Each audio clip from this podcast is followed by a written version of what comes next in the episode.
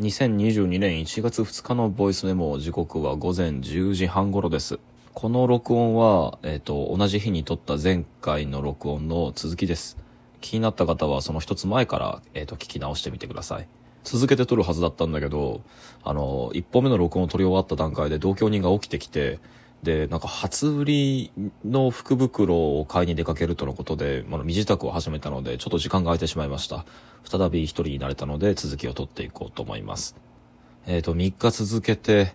なぜかね、自分が死ぬ夢ばっかり見ている僕ですが、3日目の夢は、宇宙船の中で何か知的な越権行為をしてしまったらしく、知的生命体に命を奪われてしまうっていう、まあそういう夢だったわけですけど、死ぬ間際、まあ、スマホを通して、えっ、と、自分が見聞きしているものの何かを記録してそれを飛ばそうとしているさなかこと切れてしまって、で、そのタイミングで目覚め、えっ、と、まあ、未だに現実感が、こう、ちょっと、なくて、ぼやぼやっとしてる状態なわけですが、けれどもこれを不吉な兆候と捉えてはいけない。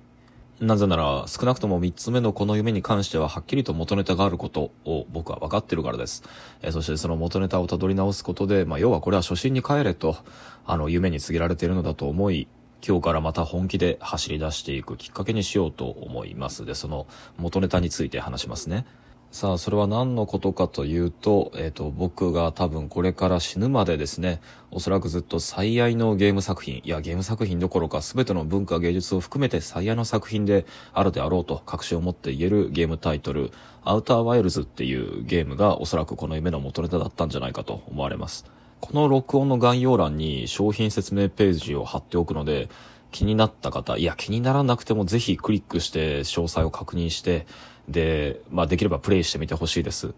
自分に確かな感動を与えた、えー考え方を変えたっていう名作っていうのはね、これまで僕は数えきれないぐらい出会ってきたし、これから先も出会っていくんだろうけども、あの自分の生き方そのものを変えてしまったっていうレベルの作品っていうのは、まあ、数えるほどしか、まあ誰にとってもそうだと思うけど、当然もう数えるほどしかないわけです。で、確信を持って言えるのが、このアウターワイルズっていう作品は、僕がこれまで生まれてこの方摂取してきた、あの、どの作品、えっ、と、文化芸術体験よりも、あの、勝るものだったと、あの、僕は今の時点で実感を込めて言うことができます。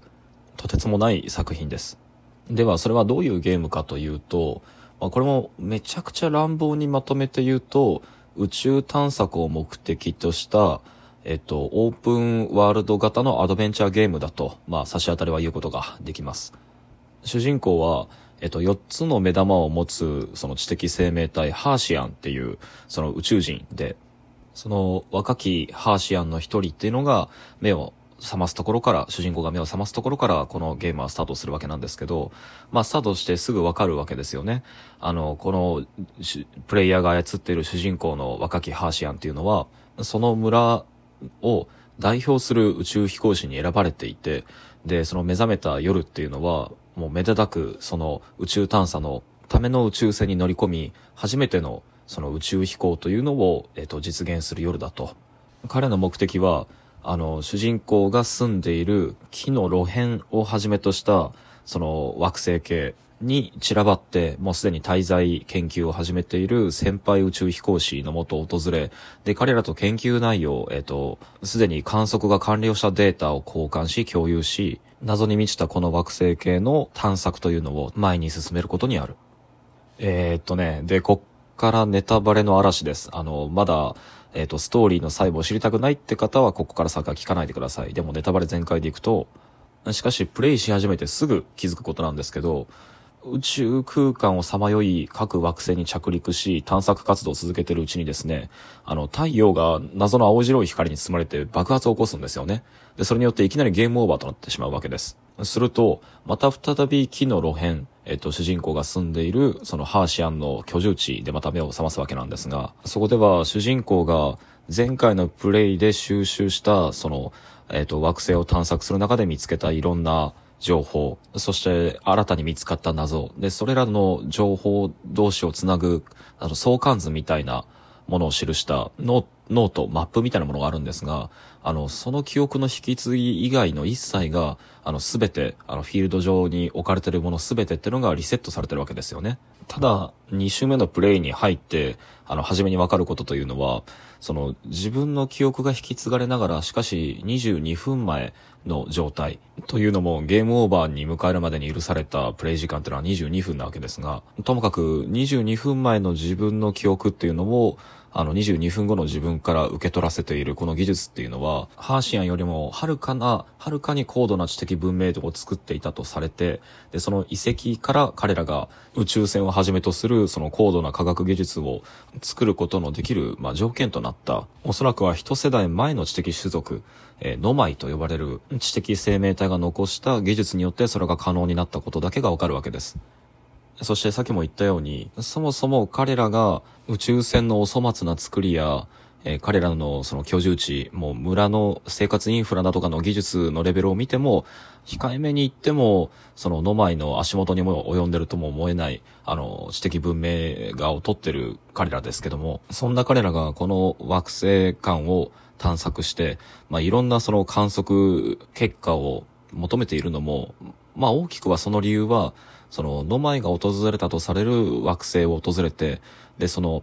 ノマイが残した、えっと、研究施設、そして研究データっていうのを解読機を、解読機を通して収集するためにあったんだってこともわかるわけですよね。というわけで、2周目のプレイは、そのノマイの足跡をたどって、再び、えっ、ー、と、惑星探査にいざ行かんとなるわけですが、これはまた22分後に起こる、その太陽の超新星爆発によって惑星系全部が絶滅し、またゲームオーバーになってしまうわけです。で、ここまで来て初めてわかるわけですよ。その、このゲームっていうのは、その太陽が超新星爆発を22分後に起こす未来っていうのを何度も何度も立ち戻りながら、そしてそのタイムスリップ的な技術っていうのもそのおそらくはノマイが作ったものなんですが、ともかくもプレイヤーはその22分後に太陽が超新星爆発を起こすたびに惑星系が絶滅し、そしてそのたびに目を覚ますっていうことを繰り返しながら、えー、惑星中に散らばったそのノマイの研究施設、そしてそこに残された研究データってのを収集しながら、ノマイがなぜ絶滅に至ったのか、そして超新星爆発はなぜ起こるのか、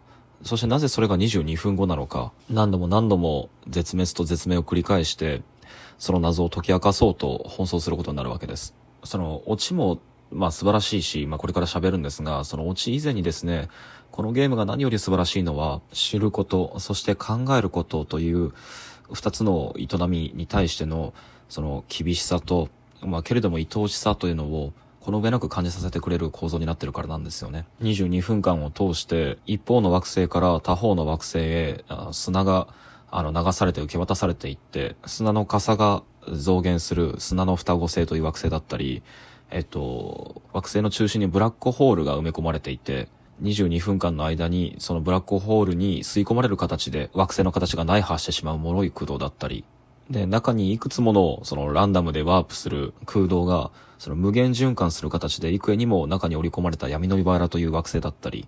ともかくも、その、どれも魅力的な特徴を備えた惑星の数々は、けれども、その複雑で、そして広大で、たった一つの惑星ですら22分間をフルに使ってでも探索しきれないということが、まあ何回も何回もプレイしていくうちに、まあ嫌というほど骨身に染みてわかるわけです。だからその22分間を何度も繰り返しながら、その一回一回周期の中でプレイヤーはその都度知ることの愛おしさと、そして知れなかった悲願を通して、次の周期にその悲願を託して考えるっていうことを何度も繰り返すわけですね。喉から手が出るほど欲しかった研究資料ってのが目の前に転がっている。それを急いでページをめくり始めるも宇宙服に残された酸素ってのは残り3分ほど、3分分しかない。けれどもその研究資料の中には、今自分がいる場所でない別の惑星系に関する重要な情報が新たに書かれていて、今すぐにでもそこにいて確かめたいけれども、この周期の自分にとってはそれが悲願であり、叶えられないことを悟り、資料の読み込みに専念して、こと切れる。入ったら二度と出ることのできない砂に沈みゆく洞窟の中だったり、酸素とガスが十分に保証されている宇宙船からどうしても出ることでしか迎えない場所だったり、20分間の経過観察を伴わなければ手に入れられない情報だったり、一回一回の目覚めと絶命の間に知ることの喜びと、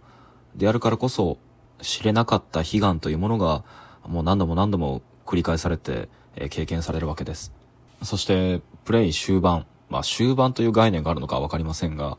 あの、プレイヤーが目にするのは、ノマイたちが自分たちの絶滅をかけてでも探求したかったもの、目の信号です。目の信号とは、宇宙を観測し、同時に宇宙を創生している観測者が発している信号であり、彼らはそれを辿ってこの惑星系に来た。けれどもその目の信号の位置がどこから発されていて、その正体は何なのかってことを知らないままに絶滅しちゃったわけです。そう、なんと彼らは、その太陽の超新星爆発、えー、それに伴う惑星系の絶滅っていうのを食いため食い止めるためにここに来てたわけじゃないんですよね。そして物語は驚愕のラストを迎えます。目の信号に到達し、その内実を干渉した主人公は、超新星爆発を受け入れるわけです。それが知的生命体の定めだとして、の前は知ろうとすることをやめなかった。そうであるがゆえに彼らは、